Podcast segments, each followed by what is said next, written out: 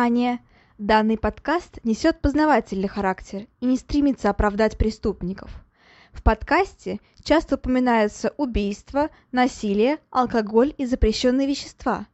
Автор против всего вышеперечисленного, и он надеется, что и вы, дорогие слушатели, с ним согласны. Мурашечного прослушивания!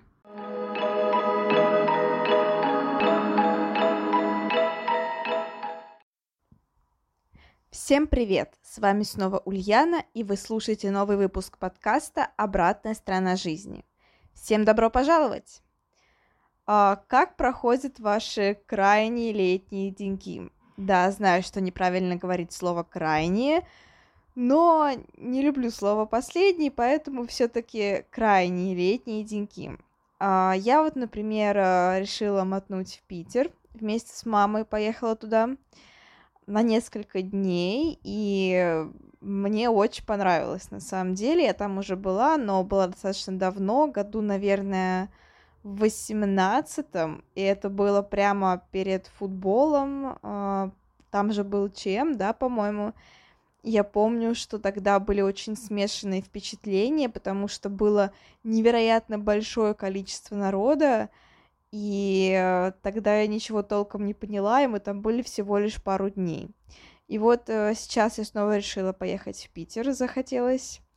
Uh, и на этот раз мне все очень понравилось, потому что у нас был такой достаточно размеренный отдых, мы не спеша все осматривали, не спеша ходили. Очень мне нравится архитектура Питера, конечно. Uh, в, Москве на самом деле такого нет. Но в плане есть а, тоже похожая архитектура, но у нас как-то очень много вот смешений стилей в Москве, то есть там на одной улице там дома все старые, буквально через два дома пошли уже небоскребы, ну, то есть такое вот смешение, смешение, смешение. В Питере, конечно, такого нет, то есть там центр выполнен в едином стиле, вот эти вот соединенные домики, такие немножко с такими различными вензелями, каналы, как в Венеции, короче. Мне прям очень сильно это понравилось, конечно. А, но немножко побурчу, потому что дороги это какой-то ахтунг. Почему они такие маленькие? А, я не знаю, чтобы не ходить по проезжей части, нужно еще постараться. То есть вот в Москве, да, я знаю, наверное, сейчас на меня все жители Петербурга разозлятся, что я сравниваю Москву и Питер. Но в любом случае, у нас дороги, наверное, раза в два, в три шире, чем в Петербурге. Ну и, конечно, а, транспортная система. Ну, я, конечно, недолго провела время в Питере, чтобы понять полностью всю транспортную систему.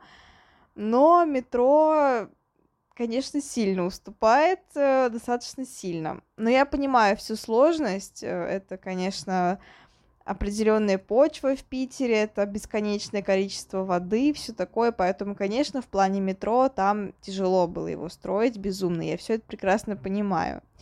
А, но на самом деле сложно было перемещаться по городу на метро, мы почти всегда брали такси. Вот, но в остальном, а, я не знаю, Финский залив это что-то с чем-то, это просто что-то невероятное, и а, мы плыли на корабле, шли на корабле, наверное, так правильнее.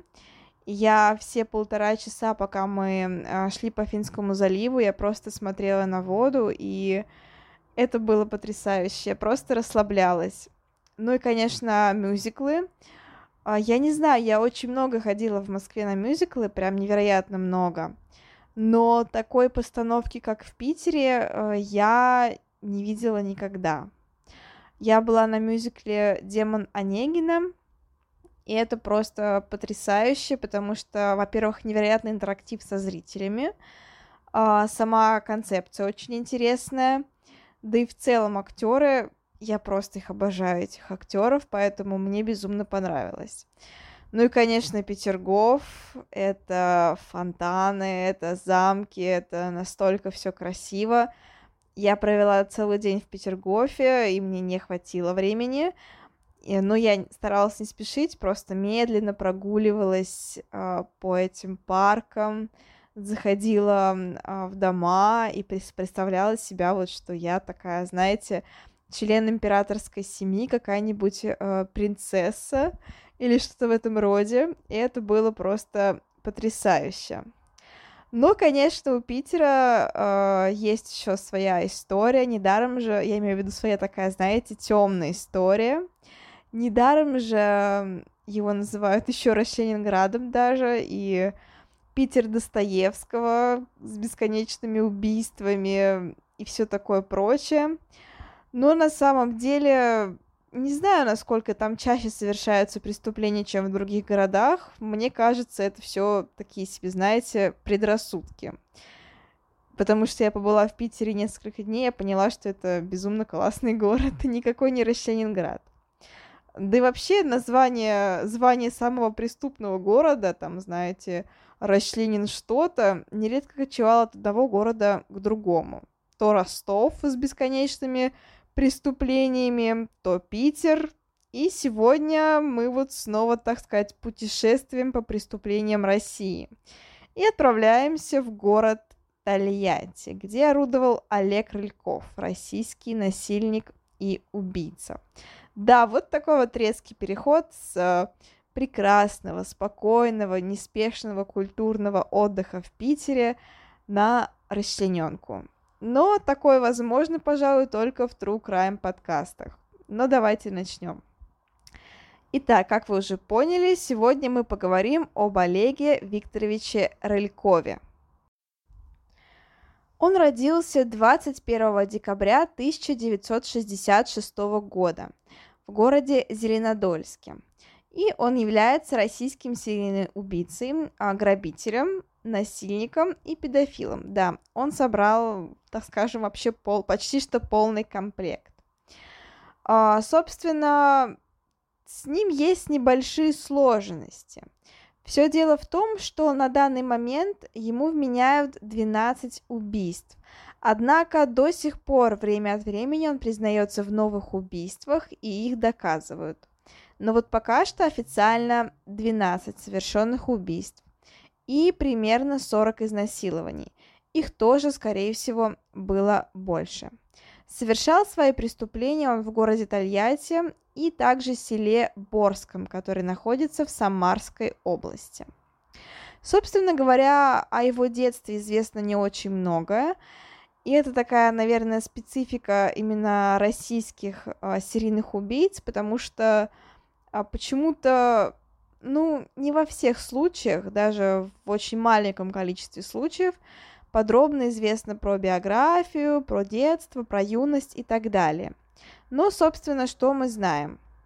А, что он родился в Зеленодольске, это Республика Татарстан, и что в детстве он особо ничем не выделялся. Был тихим, скромным мальчиком, говорят, э, достаточно хорошо учился, очень любил читать э, русскую литературу и изучать географию. А, чуть позже, после окончания школы, он переехал в город Тольятти, чтобы там устроиться на автомобильный завод. Помимо прочего, в отличие от многих других серийных убийц, у него, в принципе, не было проблем с общением. То есть у него были друзья, были знакомые, а, у него даже была девушка и вполне себе адекватная, нормальная личная жизнь. И он даже особо не пил. То есть вот такое вот необычное начало. Однако, несмотря на, так скажем, хорошие задатки, относительно спокойную жизнь, что-то пошло не так. А, все началось с простых ограблений. Ну, как простых? Относительно всех его остальных преступлений это были достаточно простые а, преступления. Собственно, с 90-х годов, примерно по 91 он а, начал совершать ограбление квартир. То есть врывался в квартиру, пока никого там не было, крал какие-то вещи, ценности чаще всего, конечно, понятное дело, и дальше уходил. При этом до насилия пока что не доходило. Однако все происходит в 91 году, когда после очередного преступления он замечает на улице маленькую девочку 9 лет, которая гуляла с собакой. Рылькова внезапно приводит в возбуждение данная картина, поэтому он следует за девочкой по пятам, дальше врывается в ее квартиру, раздевает ее, но до насилия не доходит. Он э, начинает ее трогать, после чего пугается своих же собственных ощущений и сбегает. С девочкой, слава богу, все хорошо. Однако данный эпизод не дает ему покоя, и постепенно он понимает, что картина этой девочки никак не может выйти из его головы. И он понимает, что ему нужно продолжить. Поэтому с 92 по 95 год он совершает серию изнасилований – сначала они происходят над девочками в возрасте 6-13-14 лет, то есть, так скажем, ну, дети, начиная от детей, заканчивая таким ранним подростковым возрастом. Действует он всегда примерно по одной и той же схеме.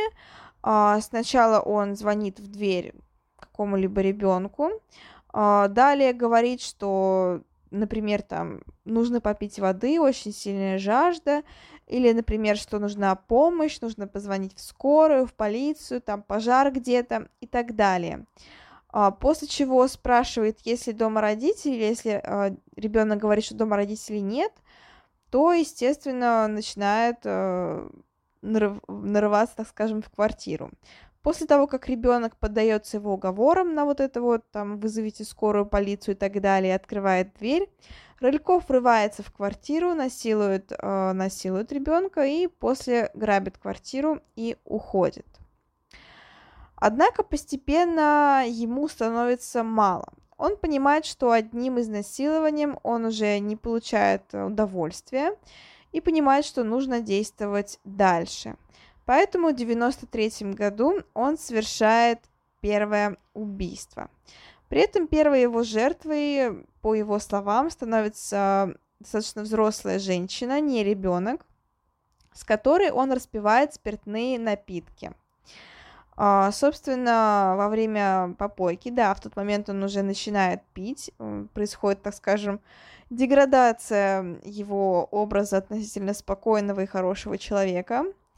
Собственно говоря, он пьет алкоголь с этой женщиной, после чего начинает к ней приставать, но нарывается на отказ. Тогда Рыльков приходит в ярость, а, сильно избивает женщину и душит ее, после чего скрывается с места преступления. А, я не буду говорить про все прям конкретно убийства, их было очень много, и, как я уже сказала, до сих пор непонятно, сколько их было на самом деле. Но расскажу про некоторые. Собственно говоря, дальше происходит еще одно убийство весной 94 -го года. А, еще одна женщина. При этом оно такой достаточно интересный эпизод, потому что, по сути, он этой женщине отомстил. Изначально он а, следовал за несовершеннолетней девочкой, которая начал приставать. Собственно, это заметила проходившая мимо женщина. Она отогнала Рылькова от девочки, а, помешала ему приставать к ней. Собственно, Рылькова это привело в ярость. А, сначала он а, нашел квартиру этой женщины, разбил ей окна, проник в дом, ударил ее, избил и, собственно говоря, задушил. Вот так вот она умерла. Кстати, да, тоже интересный факт, что до этого момента у Рылькова даже была жена и ребенок. Однако в 95 году, когда происходит насилие над ним, а, он нарывается на улице, так скажем, на гопников. 95 год, сами понимаете, времена сложные, времена темные и опасные. И в 95 году Рольков нарывается на стайку, так скажем, а, парней, которые к нему пристают, что-то там требуют, после чего его избивают. Это очень сильно травмирует Рылькова, после этого он становится очень сильно раздражительным, сильно стрессует и начинает очень-очень сильно подбухивать. Отношения с женой, которая у него была на тот момент, э, сильно портятся, и он насилует ее и даже избивает. А, женщина в скором времени не выдерживает и подает на развод. И, надо сказать, очень правильно, конечно, делает. Что же происходит дальше? Тут, э, да, еще одна небольшая сноска, все еще про 90-е годы. А, как вы понимаете, всем было сложно, всем было плохо, ну, относительно всем, я имею в виду.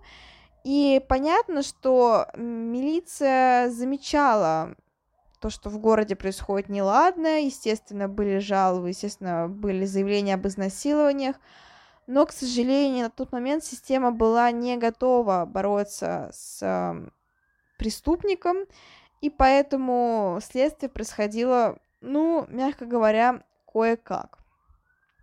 Например, э, через некоторое время после эпизода с женой Рыльков даже был задержан и за отсутствие документов, но вскоре его отпустили после установления его личности. И, собственно говоря, после этого Рыльков э, внезапно осознал, что ему ничего не, не грозит, и начал совершать очень-очень невероятно большое количество преступлений.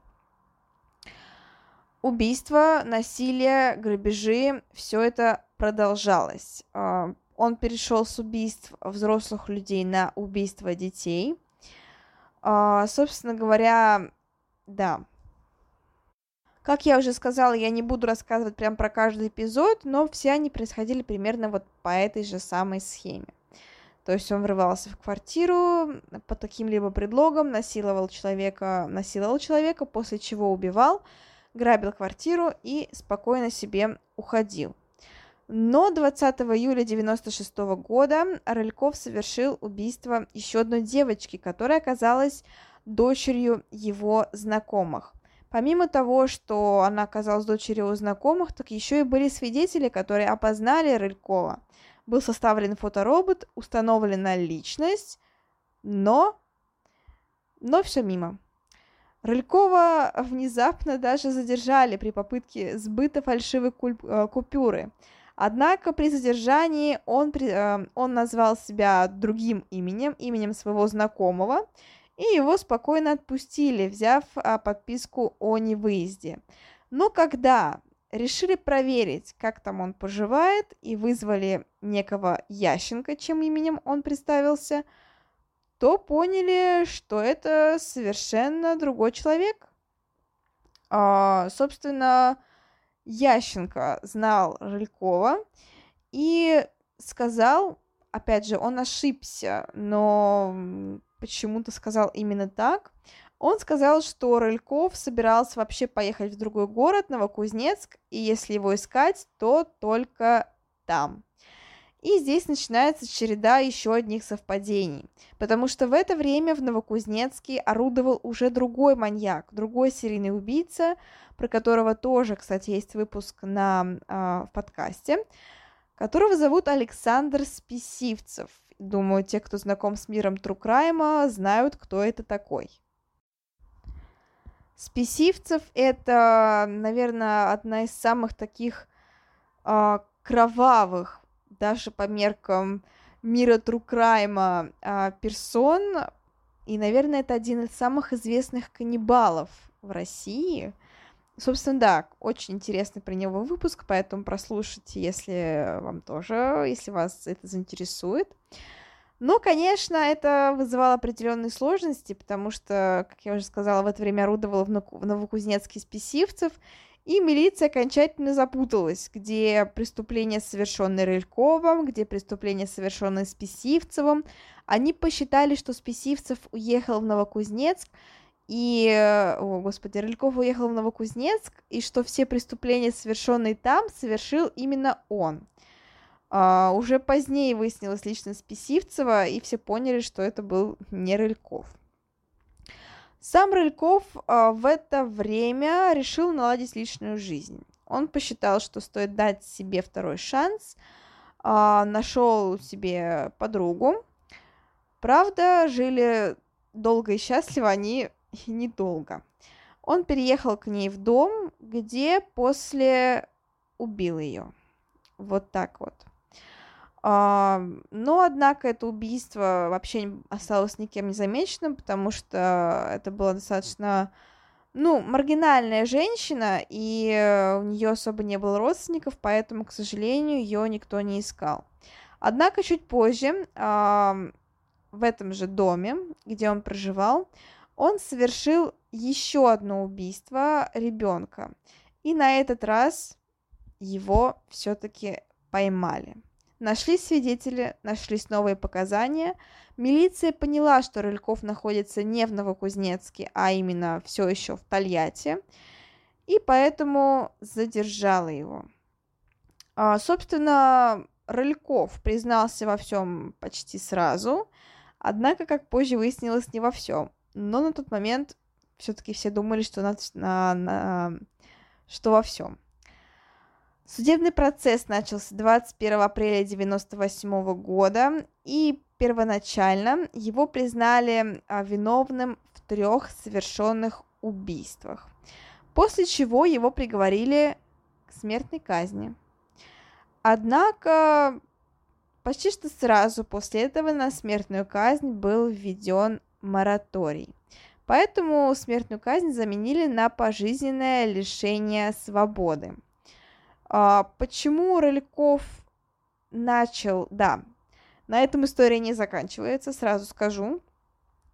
Потому что после совершения, после вынесения приговора Роликова э, этапировали в тюрьму Черный дельфин. Думаю, тоже многие про нее знают. Там сидят, наверное, самые известные э, серийные убийцы и, в принципе, преступники России. Почему он не признался во всех преступлениях сразу? Тут вопрос спорный. Да, то есть, как вы помните, я сказала, что официально на данный момент его обвиняют в 12 убийствах. Тогда его обвиняли в трех. Что произошло? Скорее всего, а, Рыльков специально утаил остальные преступления, понимая, что мораторий на смертную казнь могут внезапно отменить, и дабы продлить судебный процесс и выиграть еще себе время, он сокрыл некоторые преступления. Однако, чем дальше, тем больше он понимал, что мораторий не отменит, поэтому постепенно начал признаваться в других преступлениях.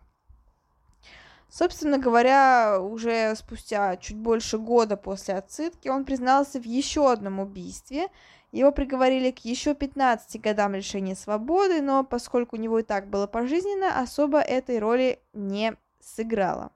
В 2012 году он признался в еще нескольких убийствах, после он сделал еще одно признание в 2013 году, и в 2019 признался в совершении еще четырех убийств после чего его этапировали в Самарскую область для проведения следственных экспериментов.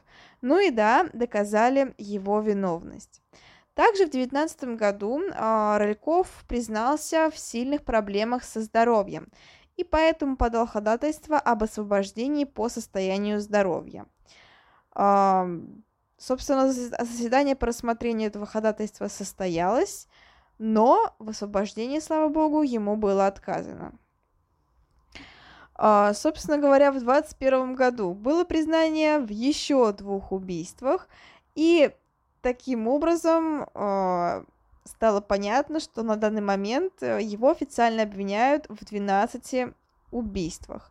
Он еще несколько раз подал, а, пытался добиться условно-досрочного освобождения по причине постоянно ухудшающегося состояния здоровья, но на данный момент очень много отказов, все отказы.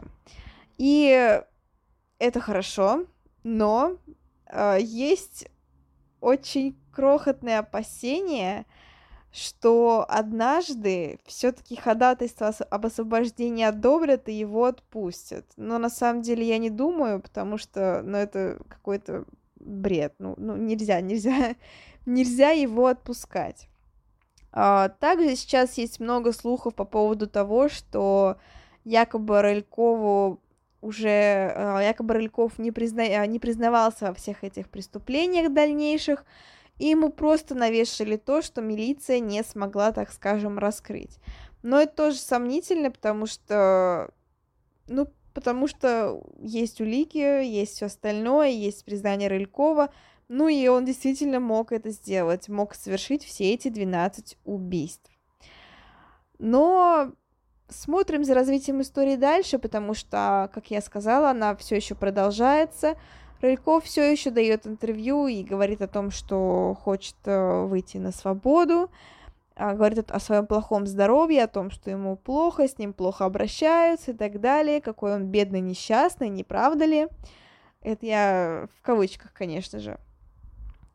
Ну и, конечно, хочется верить, что его не отпустят, что суд не склонится перед его, так скажем, жалобами на жизнь и не отпустит его. И хотя Рыльков говорит про то, что вот сейчас он раскаялся сто процентов, что он осознал, каким плохим человеком он был, и что он вообще не понимает, как он мог совершать такие, такие ужасные, ужасные преступления, но мы с вами прекрасно понимаем, что это могут быть просто слова, а не искреннее раскаяние. А, и, наверное, искренность этих раскаяний знает только Рыльцов, Рыльков и Господь Бог, больше никто. Поэтому, конечно, целесообразным остается содержать его в тюрьме и никуда, никуда не отпускать. Ну, вот такая вот история. Надеюсь, вам понравилось. Возможно, а, я все еще говорю очень, а, так скажем, смутно, спутанно и так далее, но это по причине того, что я просто как я уже говорила, недавно вернулась из Питера и немножко подустала после разбора многочисленных вещей, сувениров. Э, куда ж без них? Э, как можно вернуться из отпуска без сувениров? Поэтому, да, возможно, речь у меня сегодня немножечко, буквально немножечко спутанная. Но все равно спасибо за прослушивание. А, надеюсь, вам все понравилось. Обязательно возвращайтесь на следующей неделе за новой порцией кошмаров. Ну и пускай ваша жизнь будет спокойной, счастливой и стабильной. А все ужасы, все драмы и прочее испытывайте только во время просмотра тех самых фильмов ужасов, драм, детективов и так далее. Да, спокойность, стабильность, э, спокойствие, стабильность и счастье, наверное, одни из самых главных вещей в нашей жизни. Еще раз всем спасибо за прослушивание. А, скоро услышимся. Всем пока-пока. thank you